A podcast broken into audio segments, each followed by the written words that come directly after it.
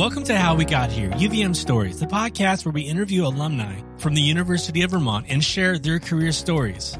Our goal is to unpack how they got from point A to point B in a way that is tangible and practical for our listeners. Hey, Alex, welcome to the show. I'm really excited to have you on here. Hey, John. Stoked to be on. Thanks for having me. Yeah. So I just wanted to quickly call out that I got connected with you because of Maya Perry, former guest on the show, and UVM's a very small world, and she recommended I reach out to you, and you were very warm and and excited to join the podcast, and so you know, again, reaching out to people, I think it, it's really effective, really important, and. So, why don't you start for our audience and just introduce yourself? Talk about where you're from, the year that you graduated UVM, your major, and then what you're working on today.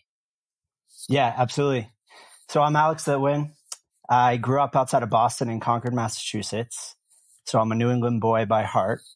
I graduated UVM in 2012. And today I work at a company called Stripe.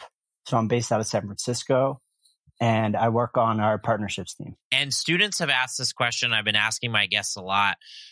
Would you mind just walking through a day in the life of your role at Stripe? Yeah, absolutely. So Stripe's based in San Francisco, and we have our headquarters kind of in the heart of of the city. We have a super beautiful building, seven floors, and I usually walk in, have a pretty incredible breakfast. They're serving us three meals a day, so feel super blessed on that front. And my day is super client facing. So I'm on the partnerships team. I'm working on new business with software platforms. Stripe's a payments platform, so we enable all sorts of businesses to take payments online. And a lot of the businesses that use Stripe are actually marketplaces and software platforms. So businesses that will want to split money or move money in different ways. So an example of that could be Lyft, which is, you know, a software platform that enables a driver to give a ride to a end customer and Lyft needs to take a cut of that. And I work on our side that focuses on specifically on B2B software platforms. So a good example of that would be Shopify. So a lot of my job day to day is coming in and making sure that I'm seeing how things are progressing on the different deals that I'm working on. So a lot of times I'll have a few client calls a day that can range from a discovery call where I'm getting on the call with a client and just getting to know them, understanding a bit more about their business, how they would want to potentially partner with Stripe. That could also range from a, you know, a more deeper dive product demo where I'll be leading a, a, demonstration on Stripe's product, going through the different areas that they could build on top of us. A lot of times I'll pull in a technical counterpart to lead part of that conversation. I have a lot of different internal meetings that I'm doing, like projects that we're working on specific to my team or to Stripe in general. Uh, a lot of times we'll have clients come on site for either a lunch or uh, on site meetings. And then also just doing emails, doing contracting, doing negotiation. So it's really like a, a sales role, partnerships role. And a lot of my time is spent running around the office or on the computer at the desk and working with different folks on the team. Yeah, that's a really great overview. And Stripe, if if you're not familiar, it it is a really big player in the technology space. It's not as well known as some other companies, but you've found yourself obviously an incredible company. And, and I really do want to go through the story of how you got there. So why don't we take a step back? Actually, you're from Massachusetts. I like to call this the origin story.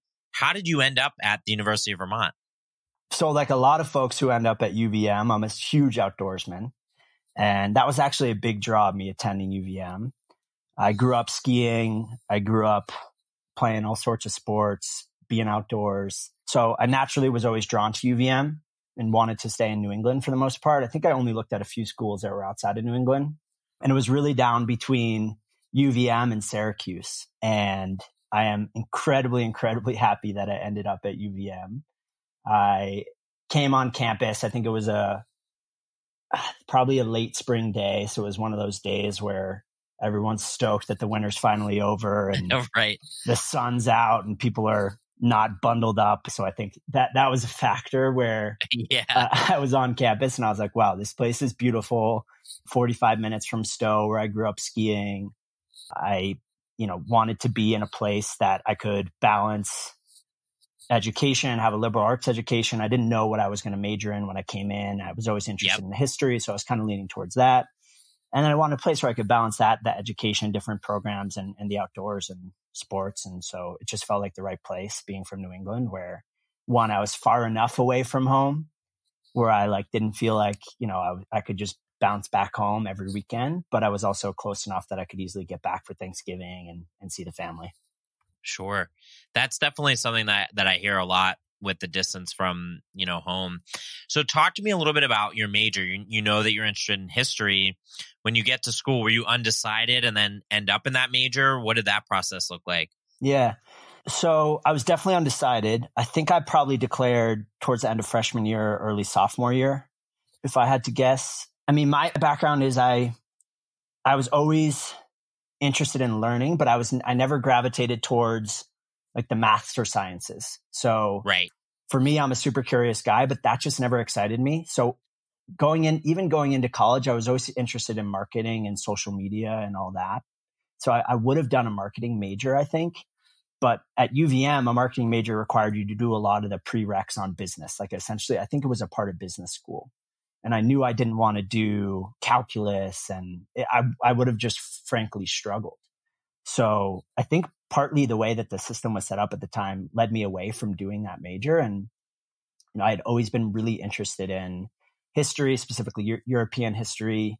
I'm Jewish, so I was always, was always interested in Eastern Europe, the Holocaust, all of that history. And so I kind of listened to myself and I thought like, all right, I'm going to be in this school for four years the purpose is to learn and grow as a student and as a person. I could choose a major that I would probably struggle in in order to get some knowledge in a small part of that major. I can just study what I, I love and I gravitate towards naturally. So that's what brought me to history. And then I think I specialized within Eastern Eastern Europe history, European history partway through. And then my minor was in French. I always had studied French through high school. I knew I wanted to study abroad. I knew I wanted to learn a second language. And so kind of having studied European history and added in French felt like a, a natural thing to do. Yeah, that's so cool. I, you know, a lot of times I think students think about, well, what, what, what am I going to be able to do with this major when I graduate college? And of course, there's certainly some degree of you want to think about that, but then really at the end of the day, and I think you're going to talk about this, it's mm-hmm. your drive, your ambition, your curiosity to keep learning is really what's going to set you apart. And so your history major you've obviously done very well. Stripe is is again amazing company, and so you you figure that out, and that's what I, I want to walk through. But the lesson in here is you listened to yourself mm-hmm. and you figured out what you were drawn to and that's what you started taking coursework in which is something that's hard for a lot of people for sure and so i'm sure you get that feeling of being excited so really try to listen to yourselves try to put your parents message your peers all of that out of your head and and start to develop that inner voice that you trust because this has served you really well and so you get into this history major were what were you thinking at the time you know when when you're in school did you feel some of the pressures of oh boy what am i going to do with this after school you know what kind of career can i have were you thinking yeah. about that at all yeah, that's a great question. And eh, if I told you no, I probably would be lying. right. I don't, though, honestly, I don't think I was thinking about it till much later in my career at UVM. Yeah. I think I was really focused on how do I get the most out of this experience in college? I mean, I think I had a slight sense for how fortunate I was to be able to even be in that position, to be in a four year college and, you know, be in a position where my parents were h- helping me do that. I think now I have even more of an appreciation for that and how how incredible right. that is that I got to spend all that time. So I think one, I I felt like I had the safety and the space for my parents to pursue a major that interested me. And they they weren't really pressuring me to figure everything out and to figure out what I was going to do after college. That's just not the type of parents they're going to be. So everyone's different. Like I think if I had that parents, maybe I would be thinking differently. But fortunately, mine you know, gave my brother and I a lot of space to just be who we wanted to be and pursue what we loved. Yeah. And so I think, you know, your background is going to give you a different perspective on how much you're thinking about the future and pressures. But I think what you said, John, is is is spot on. I mean, I think society puts a ton of pressure on us to figure everything out. And when you're in college, you're 18 years old. And the way that I look at my career, the the you know, the thing in my life really, the things that have brought me the most success and joy are just pursuing what I love, being curious, talking to people, being open to change and making sure that I'm always being true to myself. And when you're open to opportunities like that, things just fall into place. I think right. when you're young and in general, people really try to control things and figure things out. And if I look at my life path, I, you know, it just never works out that way.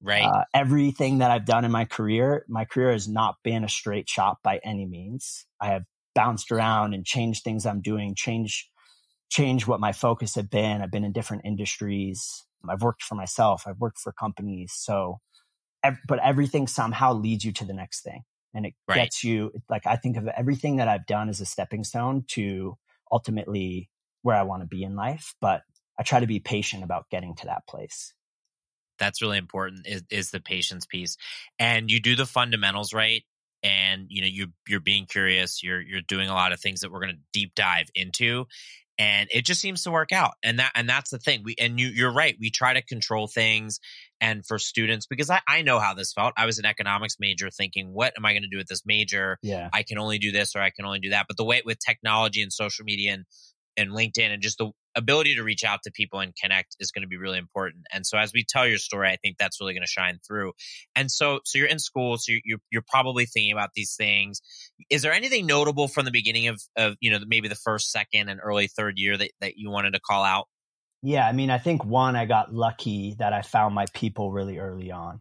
I, I was living in Buckham, which I don't think exists anymore. I think they knocked yeah, those, it doesn't. the yeah. shoebox storms down. Rest in peace. But I roomed with a good friend of mine from high school. This guy Spencer Lovejoy. You should connect with him, by the way. Yeah, he actually, I believe he just married one of one of a good friend of my friends, Sarah, Sarah. Jacobson. I was just yeah. at their wedding. I was no way. That's yeah. great. That is oh good. Okay, all right. now it's all coming together. Vermont, too. Yeah, yeah, yep. that's right. That's yep. right. Wow. Okay. Yeah. So him and I were roommates freshman year, and we knew each other in high school, and we ended up on Buckham, and like pretty much all my best friends for the rest of my time at UVM came from that floor. So I was lucky in that I found my people really early on and I felt like I had a sense of belonging really early on. And I think that if there's anything you can do in your first year or two, like obviously figure out what you want to study and make sure you're studying things that interest you and find programs and, and other things that interest you, but like find your sense of belonging because everything else will fall into place if you do that. So I got lucky in that that happened really early on. I was able to like you know get more involved in in the ski club and get outdoors a lot. The other thing that that really helped me is i did this program called dream which i'm pretty sure still exists. It's a mentoring program where you get paired up with uh, someone from the the somalian refugee community. Most of them live in winooski. And i had a, a 10 at the time and by the time we stopped working together a 12 year old kid named abdi who was from somalia yeah. and his family lived in winooski and the program just had you like one-on-one mentorship. You'd hang out with your your mentee once a week and then you would meet up. I think it was like once a month. Everyone did group activities together and that was a really important part of my time at uvm it you know it, doing those type of things just helped give me more of a sense of of belonging and a sense of being a part of that community and that you know i've always enjoyed working with kids. I was a camp counselor babysitter, all that. And I actually am a, mentor now just to a kid out here in a similar program as Dream. So I think a couple of those things happened where from really early on, UVM felt right for me. And I know that doesn't always happen for everyone. And I would say the biggest thing when you're 18, 19 is like just finding your people. So yeah. that happened for me early on. And I always knew I wanted to study abroad and I had an incredible experience doing that. I studied abroad in Paris and worked on my French and you know, a bunch of my friends were studying abroad in different cities. So I traveled around and visited them. I think if you can make that work financially and with, you know, other obligations like sports in your major, I, I highly, highly recommend that as well. Yeah, I'm so glad I asked that question because that really is important to find your people and find your community. That's that happened for me at UVM pretty early on too, and it just made the rest of the time a lot easier. And you just mentioned going to a Spencer's wedding, and I'm actually going to be the justice of the peace for a wedding of two of my really close friends from college. And so it's nice to see that. And UVM has that tight knit community. And the lesson that for the students and even alumni in there is just get out there and go do things. I know I, I say this in a lot of episodes, pretty much every single one, but find the things that you're drawn to and just leave the dorm and go do them because it, it can help you build the social skills. It can help you have experiences to talk about as you start to interview. And it's not always about the, you don't always have to be so focused on that So I'm glad we took a little bit of time to talk about those experiences and just highlight how important it is. That the people matter a lot too. You got to have fun. You've got to enjoy life. Absolutely. And, you know, UVM really does does a lot of things to help make that happen. And so if you're a student and you're, and you're struggling a little bit with that, join some groups. People are so friendly. You know, I, I really think that if you're able to get yourself to do that, you'll find those lifelong friends that so many of us on this show have, have talked about. And so now, you know, as you get into later in your career, at UVM. What are you thinking post graduation? So kind of ladders back to your last question too, John, in the sense like of, of things that happened in years one through three that had an impact. I ended up having an internship, a marketing internship while I was at UVM. I think it was junior or senior year with a local marketing agency called OK OK. This guy, Luis Calderon. He actually ended up being Bernie Sanders' last campaign. He was like Bernie Sanders' head of social media. So oh, super oh, wow. cool guy. And yeah my my good friend of mine from freshman year dorm, tying back to Buckham, this kid Sam Kelly, who grew up in Acton, town over from me. He was working with Luis and doing, you know, some marketing stuff. And he knew that I was always interested in marketing and social media. And so I felt like getting an internship, pretty sure it was unpaid, but getting an internship in marketing was a great way to say, okay, I didn't take this path of being a marketing major, but let me get some like real life skills by doing an internship right. so that I'm, I'm kind of being able to do both things. I'm being able to study what I love, but then also learn something that I feel like I'm interested in and could become a, a career path. So Great. I did a six month internship with them and we were doing social media and community management for some music brands that that OK OK had on as clients, like this this record label called Banana Beat Records. And so I got my first taste of kind of the social media world, and that was 2010, 2011. A lot, a lot different than it is now. It was it was much more organic social media. You're really focused on building a brand and a community, and that really excited me. So I kind of got a taste for that, and I was like, okay, maybe maybe this could become a career path. And so I had that in the back of my head of, all right, I don't know exactly what I want to do. I also knew that I didn't want to start working a full time job in whatever career path that I chose right after college. So a lot of my friends were going to all the job fairs and I went to them just to see what was going on.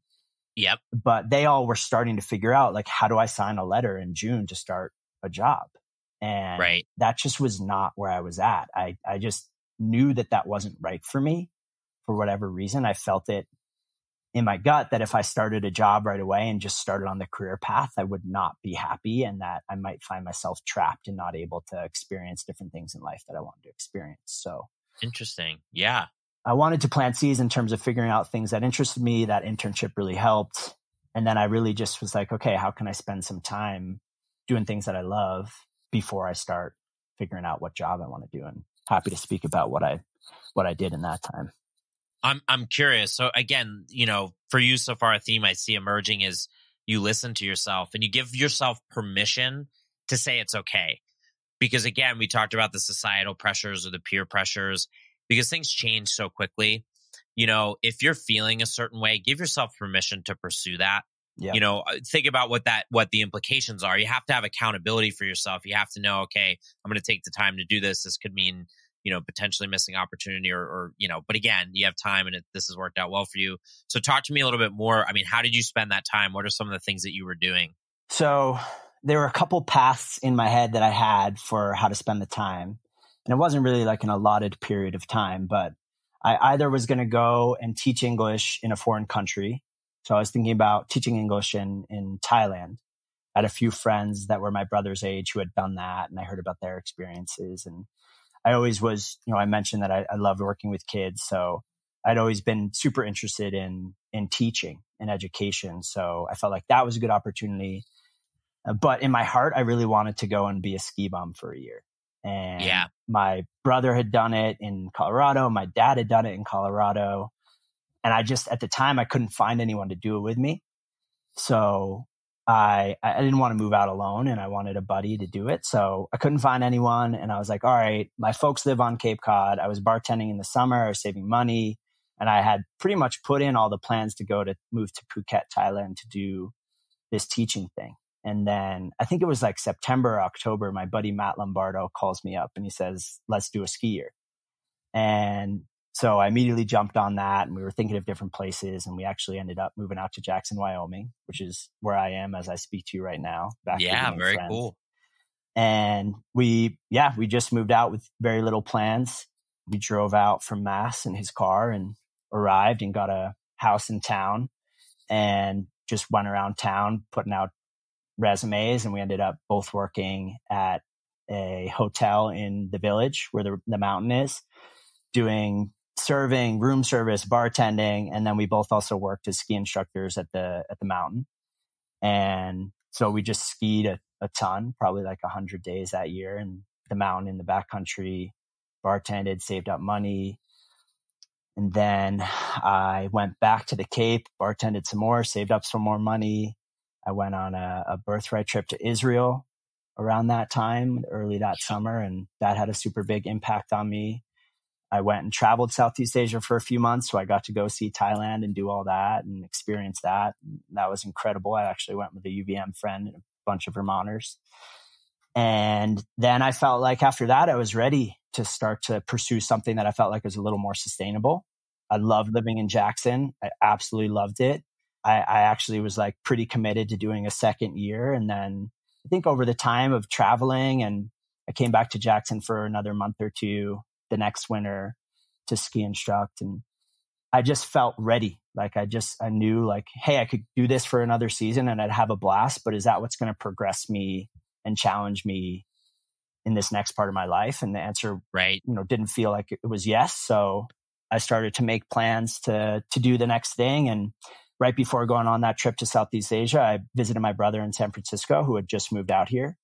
He had started he had moved out here with Google, and so he was working at Google and SF. And my whole plan was to move to New York City after all my travels and start working for a company called VaynerMedia, which yep. is in the social media space. And I had like a family friend connection, and I got hooked up with Gary, who's the CEO of the company, and he was like, "All right, when you're done with your thing, just apply." And came out to SF. I was here for a week. Day three, I was hiking yep.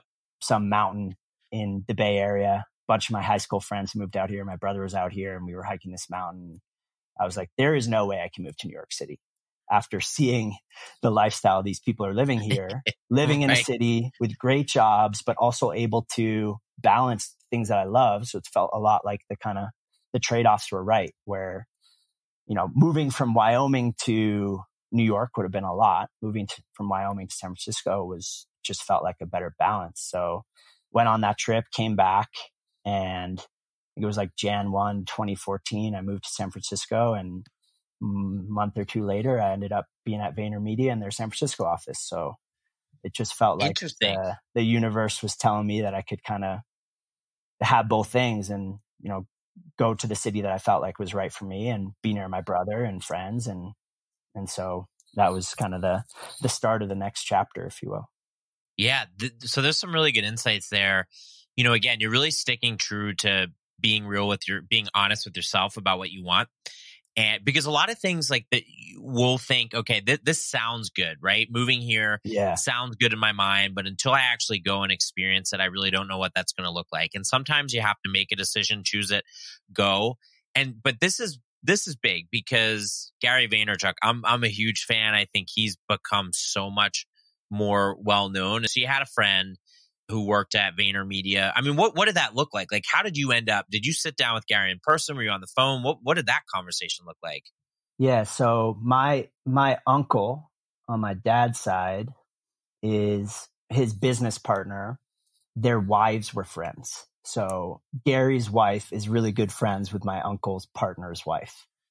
And yep. so in college, I had these social media and marketing internships, and my uncle was kind of always in the back of my of his head. My uncle was like, "Oh, I should you know hook you up with Gary because VaynerMedia was already a thing then, I think, or right, you know, right. they were already doing wine. Gary was already doing wine library and already already on a path to success, and so it really came through my uncle and and his friend Josh and I just wasn't afraid to ask for the connection. And Josh sent an email to Gary, and it was essentially like Josh sent an email saying, "Hey, my you know Steve's nephew, he great kid, graduating college. He's going traveling a little, but then he really wants to work at Vayner."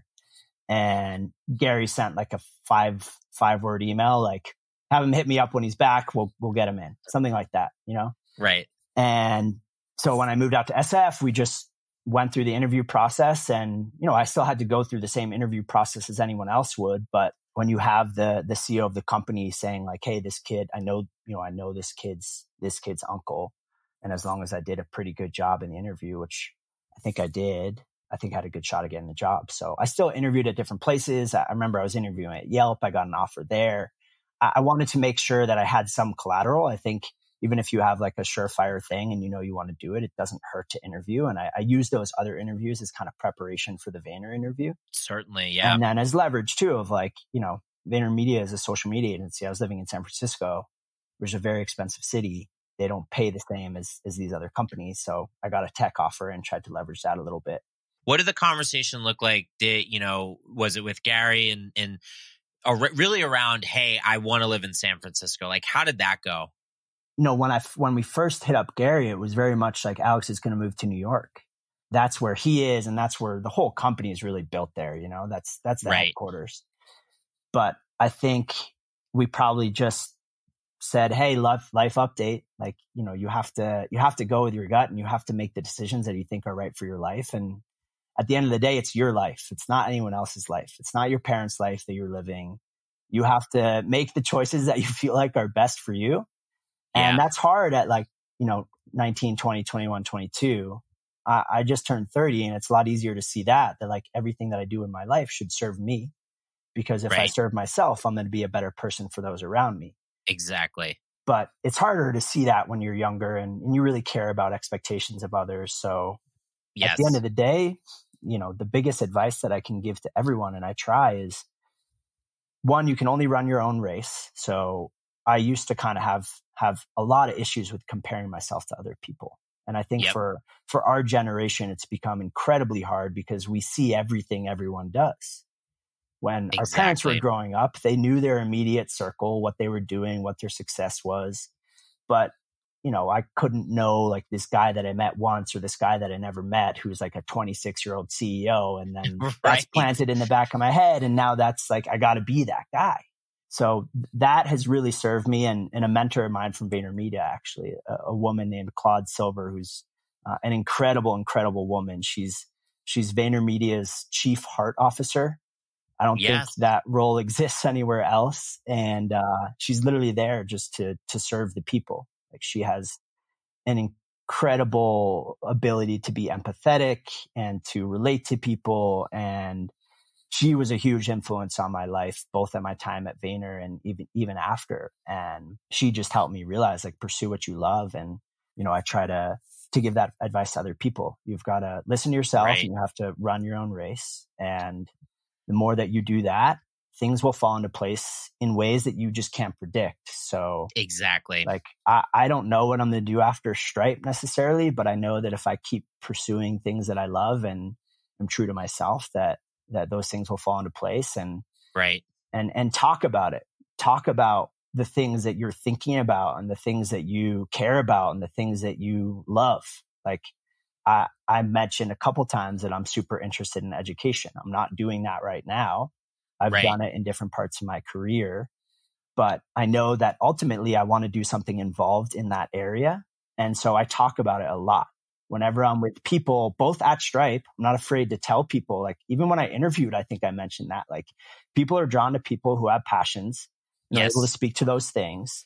And you can't be afraid to speak to that, even if it doesn't relate to necessarily exactly what you're you're thinking about doing or interviewing for. Right. Like, I wouldn't interview for a like a finance job and say, "Oh, I hate finance. I only like social media." yeah, right. But you can right. be like, "Yeah, I'm super stoked on finance, and I'm really interested in how that intersects with social media." And you know, that can end up leading to a, a niche that you create within the company or something. So that's really that was important. a bit of a tangent. I'm sorry. No, no, no, no. That was a very good tangent. I'm going to tie that back.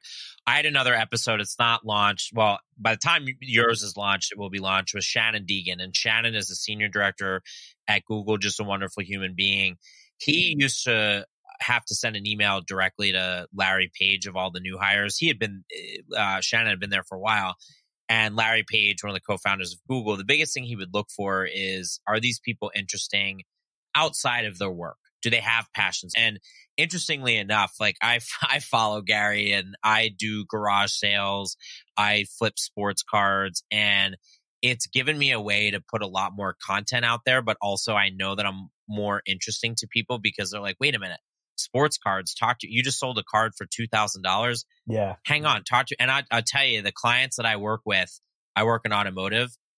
They'll, they're, they're like, hey, wait a minute. We want to hear more about this because I talk to them about market inefficiencies. It helps you find patterns and, and inform, you know, just different trends and things like that. And so the other thing I wanted to mention too, you just turned 30. When I turned mm-hmm. 30, the, the comparisons, I struggled with some anxiety when I turned 30 this mm-hmm. past May because of the fact that I can open LinkedIn at any time and I can find a 21 year old millionaire CEO. I can find people. It's very easy to fall into that trap. So I'm glad you brought that up too, because you, you're right. You really should run your own race.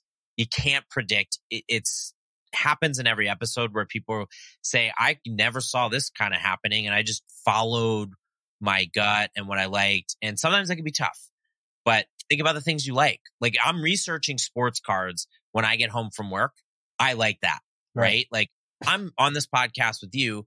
I enjoy that, right? Because if I'm tired, you know, things like that. And so, so you're at VaynerMedia. This is a well-known company. You're, you're getting that experience.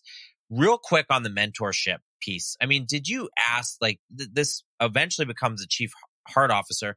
Did you say, "Hey, do you want to be my mentor?" Like, what did that look like? Yeah, that's a great question. I actually think about that a lot because I feel like when I first joined Stripe, I put a lot of pressure on myself to find my Claude or my. I had a, a bunch of mentors at Vayner, a bunch of really really strong mentors. Gary was one of them, and Claude was one of them. And this guy Zach McCune, huge mentor of mine. And so I, I felt the kind of pressure to find that at Stripe. And these things just happen organically. Like it's everything in life. You can't really force them. So right. I naturally gravitated towards Claude. I think we both had kind of the same passion for life. We both were really curious. We both cared a lot about people. And she saw that in me. And so I think she kind of took me under her wing. And, you know, she was at the time, she was one of the VPs and she was working with clients. Like she had a full time job at Vayner, but you could tell what she loved was just talking to the people within the company and making them feel like they belonged. And, and that just kind of happened naturally with her, happened naturally with Gary. I don't know if he still is able to scale this, but at the time, every new hire he would sit down with and chat with a while and just get to know them. And, you know, I felt like having watched a bunch of his videos, like you kind of build up an expectation of this person. And he was right. super true to who he was, super authentic actually. Like his his energy is is is the same as he is in the videos as he is in person. So that's great. Naturally felt really comfortable around him and obviously respected his advice. And so I think I think to answer that question, no, I I, I didn't ask anyone to be my mentor formally. I think that's yeah. kind of an awkward question to ask someone. It is, um, yes. And I think like, you know, there's a level, if you did it right, I think it could be great. Actually, if you say, Hey, listen, John, I really respect your path. I feel like I see a lot of who I want to become in you. And I would really love to stay close to you and learn from you. I don't right. know how, how that will be structured, but maybe we could set up like a monthly check in or a monthly lunch just so I can kind of share what I'm working on, get your advice, and we can just connect. Absolutely. So I think you can definitely do that. And the more that you feel comfortable with that person, I think naturally you're going to have a better mentorship experience. I wouldn't go and try to have the person, I wouldn't look for a mentor in someone who's like only fits one box of being like, right. In work, they've done everything you want to do. And so they have to be your mentor. It's like, well, they have to have that and you have to have some sort of connection. Like they have to get you as a person and they have to want to be your mentor or else you're not going to get that much value out of it. At Stripe, like I, have had a lot of people who have influenced me and a lot of people who have mentored me, but it's more peer set oriented. Like, you know, the people that I learn from and grow from are, are mostly just like my peers, people in my role or around yeah. me.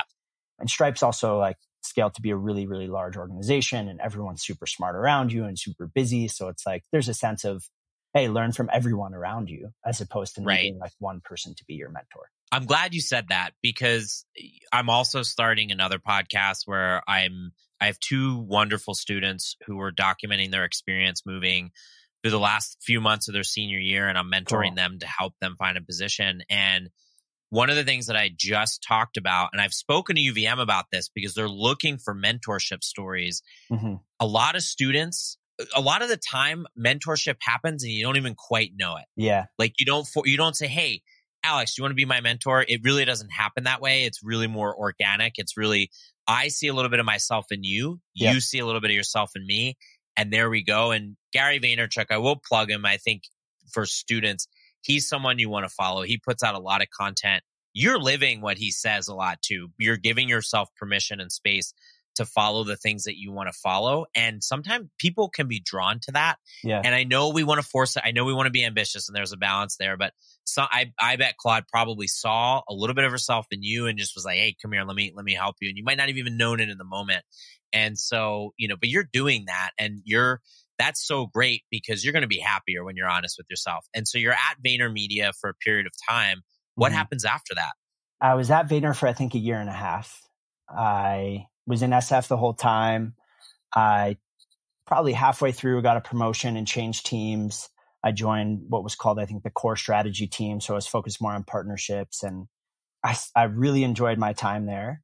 I learned a ton, but the way that social media had shifted from when I was doing those marketing internships at OK OK to the time that I felt ready to leave Vayner was pretty drastic. Like it, it shifted from being really, really organic focused to being much more paid focused Yep. and much more how do we optimize and get essentially like get ev- squeeze every dollar out of out of these these campaigns and and convert users and that's great. I think it serves brands in really unique ways, but it wasn't as much what I got into social media for. I got into social more for the story, for building a brand, for engaging a, a community around a brand. That's what excited me. and Right. that kind of died off. Like it became really saturated and I just kind of think I lost a little bit of the passion for the space. Yeah. That that happened, but the bigger thing really was in the back of my head I felt like I had to move to Israel. So I mentioned I went on that birthright trip. This is actually how I ended up meeting Maya when I moved to, to Israel. And so in the back of my head, I was like, I just, I, I, I went there and I felt an incredible connection. It was only 10 days, which is wild. I'd never been, none of my family had ever been. And I just felt an incredible connection to the place and the people and the land and, and, and really felt like I had to live there. I felt like I was called to spend Yeah. some time there. And I kind of put it off for a good two years and tried to focus on starting a career. And by the time I decided to do it, I was probably 25. I was a, you know, a year and a half into Vayner. I really enjoyed my time there, but I just felt like I was ready for a change. And I kind of asked myself, I was like, if I don't take this leap now and do this now, am I ever going to do it? I'm probably Right. not going to do this at 30. I definitely am not going to do this at 35. I might be married and have kids by then. Or thinking about that. And Yeah, right. it just it just changes your freedom, your ability to be free, whether we like it or not. It, it changes over time. And I really spent a lot of time reflecting and, and meditating on it. And it just felt like the right time. So I sat down with Gary and told him I was ready to leave and that I had to go pursue this this kind of passion. And he of all people would understand that and Right. told my parents that was probably the harder conversation. and yeah. yeah, so I did. I, I left Vayner. I, I left San Francisco. I went back to the Cape for a few months. I was interviewing at a at a couple companies in Israel. I had one friend there who helped me out, a high school friend who's still one of my closest friends today. I ended up finding this company online. Israel, of all places, is is a is an incredible place to network. It is a very small country. It's eight million people, and Yeah. everyone is super social and wants to help you out. So That's great. especially expats in Israel. So especially, which is a huge population, Americans and Europeans who moved to Israel. So there's a huge community of those type of people. And I just tapped into that as much as I could. Like I would start telling people, Hey, I'm moving to Israel. And a lot of times they said, Oh, I have a friend who lives there. And I created a spreadsheet of all the people that I was Yes. mutually connected to. And I had this spreadsheet and I got their numbers and their LinkedIn's and I just hit everyone up. I had phone calls, emails, LinkedIn messages. Like if you, if, you know, you and I met on the street I would tell you I'm moving to Israel and you'd say you had a friend. And I take That's it. great. So That's awesome. I ended up building this huge kind of spreadsheet. And then I built a spreadsheet of companies that I was interested in. And I found this company called Elevation Academy, which is, if you're familiar with General Assembly, yeah. uh, super similar model. They're Israeli company founded by two Israelis, and they were building out at the time they were building out project management and social media boot camps. And I saw they had a position for a digital marketing program leader. So I hit them up on the their website and ended up going through the interview process. I had to build out a syllabus. I had to do like a demo lesson over VC at like 9 p.m. because of the time Right. difference in, Right, in San right. Francisco. And it was kind of one of those things where I was like, ha- had a, a ton of imposter syndrome because I had been working a proper job for a year and a half. And that was super focused on social media, which is a small subset of digital marketing. So, like this syllabus that I put together, social media was like, if, if you want to break it down into chapters, was like one or two chapters of 10. And the rest was like email marketing and SEO and display ads and website building and branding and like not that much that I knew. And Right. so I had to just be like, man, for whatever reason, like this popped into my world and I'm going to go for it. If they give it to me, then I deserve it and I'll do the best that I can. And so ended up that I got the job. I like leaned on everyone in my, in my space to help me build the syllabus and I did my own research on these other spaces. My brother was working at Google. He still does. And so he taught me Right. a little bit about SEO and Google ads. And I did HubSpot certification that Yeah. free certifications and just learned as much as I could and was able to speak to it decently well and showed that I was super, super passionate about teaching and that I had innate skills in that. And I think that they, you know, they sensed that I didn't have the full experience that they wanted, but they sensed that I would work really hard and be Yeah. passionate about it. And so they gave me an offer. I ended up moving a couple months later. I arrived in Israel like October 1 and I was in their office October 3, I think. Yeah, I built out a digital marketing boot camp from the ground up. I had a bunch of students that were from all over the world. And it was like a 12 week boot camp, I think, brought in a bunch of instructors from the local startup scene. So I Yep. got super connected really, really fast to the Israel Israeli startup scene because I was bringing in teachers from Google and Facebook and Wix, and Right. a bunch of entrepreneurs, and and that was an incredible experience. It was kind of one of those experiences where it was like a sprint the whole time, like you know you're sitting on the edge of your seat the whole time, just kind of like right. Right. You're going and you're going. like you know creating lesson plans of stuff that I didn't really know the night before the lesson. I was 25, so I could handle it, and it was really really Yeah. fun, incredible experience. Absolutely. And so talk to me a little bit more. Did did you outright when you say they sensed that you didn't have the skills, did you address that in the interviews at all like head on or how did you handle that? Yeah, I think I think uh, so. This guy Avi Sneer was the CEO. I think he mentioned it to me at one point. He's like, "Hey, we have this other guy who definitely has more experience from, than you. He's more knowledgeable, but he's Right. Israeli and his English isn't as good." And and I was like, "Listen, I I I understand I may have gaps, but I'm confident I can fill them, and I'm willing to work really hard to do that." And Yeah. I was just honest. I wasn't going to lie and say that I knew a ton about something I didn't. I also wasn't going to outrightly tell them if I wasn't asked that like I had these major gaps. So I think that there's kind of a balance. You have to be like, hey, here's where I'm really strong. You have to be Yes. willing to speak to your weaknesses, but your weaknesses should actually tie into your strengths in a way. Yes. So, meaning like if you have weaknesses, your strengths can a lot of times make up for those. And Gary actually is a huge, huge proponent on not focusing too much on your weaknesses and doubling down on your strengths. Yes. And so that's really what I did. I was like, Hey, I have some gaps here, but listen, I, I have experience teaching. I'm incredibly passionate about it. I'm really, really good on social media. And where I'm lacking, I'll learn from other people and I'll bring other people into these lessons. And I think they bought into that. Yeah, that is an important. You you said you talked about imposter syndrome to define that quickly. It's really that loss of confidence that maybe I'm maybe I'm you know above my head in water with a certain role. Everybody feels this. Like everybody, you're gonna feel that at some point. And doubling down on your strengths and tying weaknesses in. Like so, what I would say for you, just from this phone call, I'm thinking, okay, your strength, you have that ability to teach, right? So you double down on that.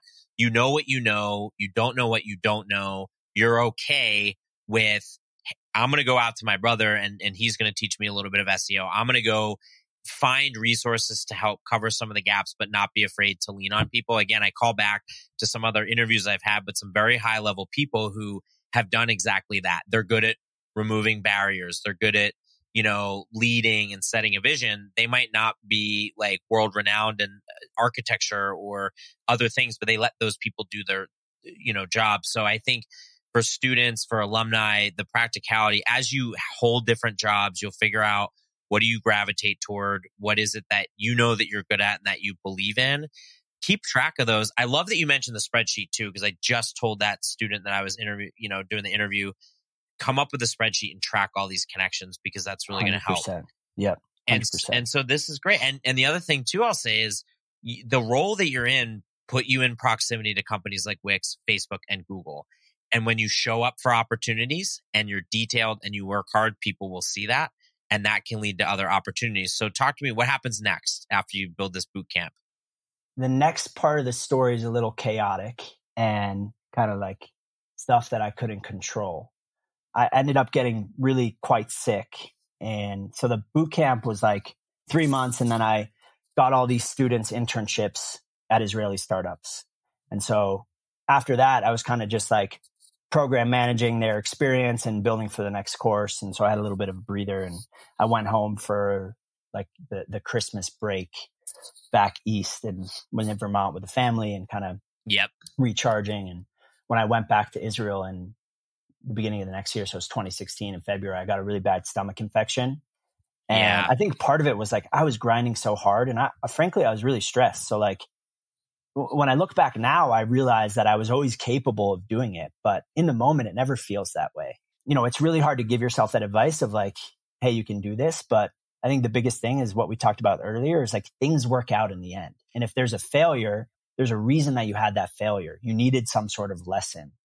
Uh, you needed to learn something. You needed to become more resilient or grow. And so failure is actually a really, really positive thing. If you go through your whole life without failure, you're not really going right. to learn anything not necessarily that I failed, but I struggled in the sense I got really sick. I ended up leaving Elevation Academy. Um, I didn't feel like I could do it. And I yep. felt like I had to focus on my health. And so I gave myself a little space to focus on getting healthier. And then I was like, okay, I, I, I want to stay in Israel. I'm feeling better. And so I started to use all those connections that I built up um, through the program right to start freelancing and just doing you know digital marketing freelancing stuff for friends and yeah and yeah. clients that I met through through the program. So I ended up having like three or four clients, and it was actually a super nice balance because I was able to control how much I worked and how how much I took off. And so I've decided I wanted to stay in Israel at that time. So I made Aliyah, which means becoming a citizen. You get a little bit of a stipend for living. So I had yeah. that. I had three or four clients that I was doing social media campaigns for. I was doing like Facebook ad optimization, mobile campaigns. I was going into this one one company sidekicks office two days a week and then i was just working yep. from my house and one day a week so i was probably working the equivalent of three days a week and yeah. giving myself space making enough money to to live i wasn't making right. a ton by any means and i just felt like okay i have this freedom it felt really good and so I decided to go back to the Cape for the summer to just keep freelancing, but being, you know, Tel Aviv in, in August and July and August is incredibly, incredibly hot. And yeah, my folks live on Cape Cod and I don't think there's really a better place on earth to be in the summer. right. So I was like, I'll go there and work from there. And a bunch of life things happened. And I started dating someone who I grew up with on the Cape and we kind of jumped right in. And I actually had a, another health complication that kind of came from the gut infection that was different and unknown at the time. And so it felt right. like a lot to move back to Israel with those, you know, two new factors in my life of having a new Yeah, relationship yeah. with someone who had never been to Israel, wasn't Jewish. So there's whole visa complications there and an unknown health thing. And I just didn't feel right. So I kind of listened to the universe in a sense and felt like, you know, if me and this woman were going to start a new chapter, let's do it somewhere that's right for both of us. And so Absolutely. we decided to move back to San Francisco. And probably three months later, I started at Stripe and I've been there ever since. Yeah. So this is the, all really interesting things. And I think you're going to find adversity no matter who you are. And so for you, that came in the form of this gut infection, infection and some health things. And so I think recognizing like, again, when, if students are listening or alumni are listening, and I even know that K- Gary talks about this, you know, not to preach, but like, you know, I sleep, try to sleep eight hours a night. I'm sure you do too. You don't, you don't need to be this crazy person that Yes. I sleep three hours a night and I'm going, I meditate, you know, I try to meditate every day, right? Yeah. Uh, and it sounds like you, you've probably done some of those things too. So Yep. again, give yourself permission. It's okay to take care of yourself. It's okay to recognize if you're going too hard, if you're overwhelmed, talk to your friends, talk to your network. It's okay to share those things. That's really important. And, and good for you. I mean, things come into your life that change the course and you can't predict, you probably had no, you know, this woman that you, you know, rekindled again or met again, like you didn't know that was going to happen. And, and then you go from there and it can be exciting. And so when you go back to San Francisco, how, how did you get connected with Stripe? Did you just cold apply and like, what did that look like? Yeah. So I'll kind of preface how I decided to even apply there. Yeah, that also would be helpful. Yeah. So I came back and having just done kind of the, the education technology space, that's kind of what Elevation is. It was a, you know, a startup trying to be in the education space. I was, I was pretty fired up on that. And I felt like it was a great intersection of my passions of like, man, education, technology, I can have a good career, make money, but still work on something I'm really passionate about. And so I was actually super focused on interviewing at ed tech companies when I came back. And I was focused on sales and partnerships roles, which was a big shift for me because historically my whole life I had I had kind of avoided sales. And yeah, yeah. I had done so because I kind of created a stigma in my head of what sales was. Most of my life I I felt like people pushed me towards sales, right? Like I Right. I was told that I'd be really good at it. I knew I liked working with people. I liked connecting with people. I got pretty fired up on negotiating just in, in daily life stuff. Like if I was traveling, that got me really fired up. But Right. for whatever reason, I had this stigma. Like I didn't want to be the dude cold calling people, blasting out cold emails. I think most of the stigma is created because my my uncle at the time had a barter company, and he always tried to get me and my brother to go work for him. We would have been doing like BDR stuff, so business development. You know, the entry level job, which we would have started at, consisted a lot of cold emails and cold calls, and that is what I created in my head of of what sales was like. So I didn't have another perception of what sales could be like, and I think yes. letting things evolve over time and letting your perception of things and and letting your passions change over time is super super important Yep. because if i had been really rigid on that and stuck to that standpoint that i never would have done sales i probably wouldn't have ended up at stripe and i've i've i've had an incredible incredible experience and i've learned so much and sales has helped me grow a ton and it's been actually a, i think this the exact thing i should be doing so Right. I had that shift happen where I, st- I started to open up to sales and partnerships because a lot of the work I was doing at Elevation and even some of the work I was doing towards the end of Vayner was essentially sales and partnerships. Like it was very client or partner facing, a lot of telling people your story and what you're trying to build and getting them on board. And I realized I liked that. I like working with people. I liked being client facing. And so I, I became more open to those type of roles. So I started looking at different companies and I just wanted to make sure that wherever I joined, if I was going to do sales, it was the right culture. I was going to find a culture that felt right. So I was doing a bunch of ed tech interviews. I was interviewing a company called Raise.me. Awesome, awesome company. If you've never heard of them, they do micro scholarships for high school students to get to try and get into college. So like incentivizing incentivizing students who didn't think that they could get into college to start to get these micro scholarships, which can open them up to bigger scholarships. So I was like fired up on that pretty far down the process with them. And then I did the same thing as I did Israel. When I came back, I uh, put together a spreadsheet of all the companies I wanted to work at, all my potential connections. And my brother was at Google, and this guy, Daniel Stallsmith, who still works at Stripe, used to work at Google and was now working at Stripe. My brother didn't know him at all, but I asked my brother to go on LinkedIn and look at kind of his mutual connections and where they worked at. And yeah. So yep. Yep. Daniel was a second degree connection on LinkedIn to my brother. And so my brother hit him up on LinkedIn, I think, and was just like, Hey man, my brother's interested in Stripe. Would you be willing to have a quick call with him? Maybe we even had Daniel's email, which is a little better. And so we emailed him and Daniel replied right away and was like, Hey man, super busy this week, but like just have Alex send me his CV and yeah. I will submit it internally. I think without that, I probably wouldn't have gotten in the door. Maybe right. I would have, but right. it, it probably would have been a slightly different process. So I always urge people like to leverage all those different secondary connections and not be afraid to ask someone for a coffee. Be really direct with what you want and what your ask is. Like, right. don't ask someone right. for 30 minutes of their time when all you really need is them to submit your CV internally. Like, yeah, you can, yep. you, you, probably shouldn't directly ask for them to submit your CV internally, but be like, right. Hey man, I'm super interested in your company. I want to be really mindful of your time. Like I'm just trying yeah. to get an interview there. If you have 15 minutes to talk to me, great. If not, if you'd be willing to submit my CV, that'd be amazing. So that happened. Yeah. I, I, I'm a huge proponent. I actually wrote like a LinkedIn post about how to use LinkedIn to get a job. You did. I was I so fired up that. on it. Yeah. uh-huh. Yeah. And so quickly, I want to call out to with just to jump back quick. The sales culture incredibly important. Sales looks a lot different in different organizations.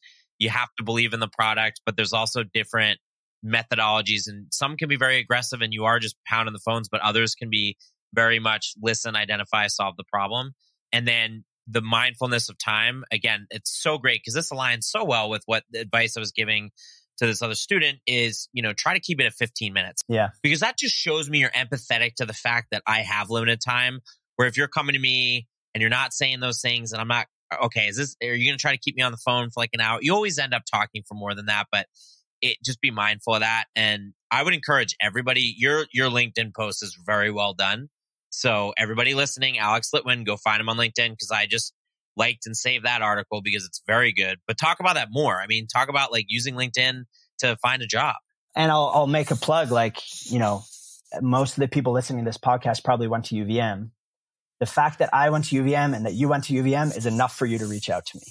Yep. Like that's all you need. And just send me a LinkedIn message. I'm pretty sure my email is listed on LinkedIn, which I should probably change, but um, right. send me an email and say like what you're interested in and if it's relative to me and how I can help. Like I'm willing to help in any way I can because we're yes. both catamounts. Like it doesn't need to be much more than that. And right, it's true of most people. Like one, go to rule of thumb. People like talking about themselves. Yes, so they they're happy to get on a call and talk about their experience for 15 minutes. You can kind of inflate their ego a little bit by just being like, it's super cool what you've done and and be authentic about it, but that right. works. And right. two, don't be afraid to leverage second, third degree connections. People also like to help other people for the most part. Right. Right. Well, I believe that most people are generally really good and they're willing to help you. And as long as you yep. ask them in a way that isn't a huge lift for them, like you mentioned, yes, I think most people are going to be willing to help you. And the last thing I would say is that don't get discouraged when some people don't respond. People are really busy. Yes. Some people never check LinkedIn. Not a big deal. Keep trying. Yep. Try don't a different in at the same company. Uh, don't take anything personally in life ever. Yeah, seriously. So so true. Yeah, so yeah, just just figure out where you want to work, what you want to do, and hit people up that are in that space. That's pretty yeah. much. And use whatever avenue. Like maybe it's not LinkedIn anymore. Maybe it's uh, Snapchat. I'm I, am i am off all the social media stuff. Like I used to work in yep. social media, but yep. other than LinkedIn, I'm I'm pretty much off of it just for personal reasons. But there's yep. plenty of ways that you can can reach people, and then go yeah. to networking events too. Like you know whether that's at UVM while you're in college or, or post UVM. I've been meaning to tap more into the kind of UVM alumni space. And I think, you know, yeah, naturally it happened that you reached out to me. I actually just got an email from like the alumni history department. They're doing a whole career stories thing. So I think it, it naturally happened, which is really cool. But that's so perfect. I'll put a plug in UVM Connect is the LinkedIn for students and alumni. Cool. So I'm in there. Like you, I can even send you the link if you want me to. But that's how I've connected with so many people because I, I get it. Social media is interesting. I'll reach out to people on Twitter, but you know, it's tough to look at social media because there's some negativity and, you know, there's that, but there's ways that fit everybody. Like you don't have to be on Twitter. You don't have to Instagram, Snapchat, LinkedIn. Like, but this UVM Connect thing is how I've been reaching a lot of people and they signify themselves as willing to help. And so your story, it's such a great one because you really you listen to yourself, you give yourself permission to pursue things that you enjoy and that you love. You overcame some adversity, things have fallen into place. And it really does boil down to being genuine toward yourself and then ultimately connecting with others and just getting a foot in the door. And as we wrap up, this has been such a solid hour of content. I loved every minute of it. Is there anything else that you wanted to touch on or any other final parting words that you want to make sure students and, and alumni hear? Yeah, I mean, I could speak to this part for like another hour. Um, I know.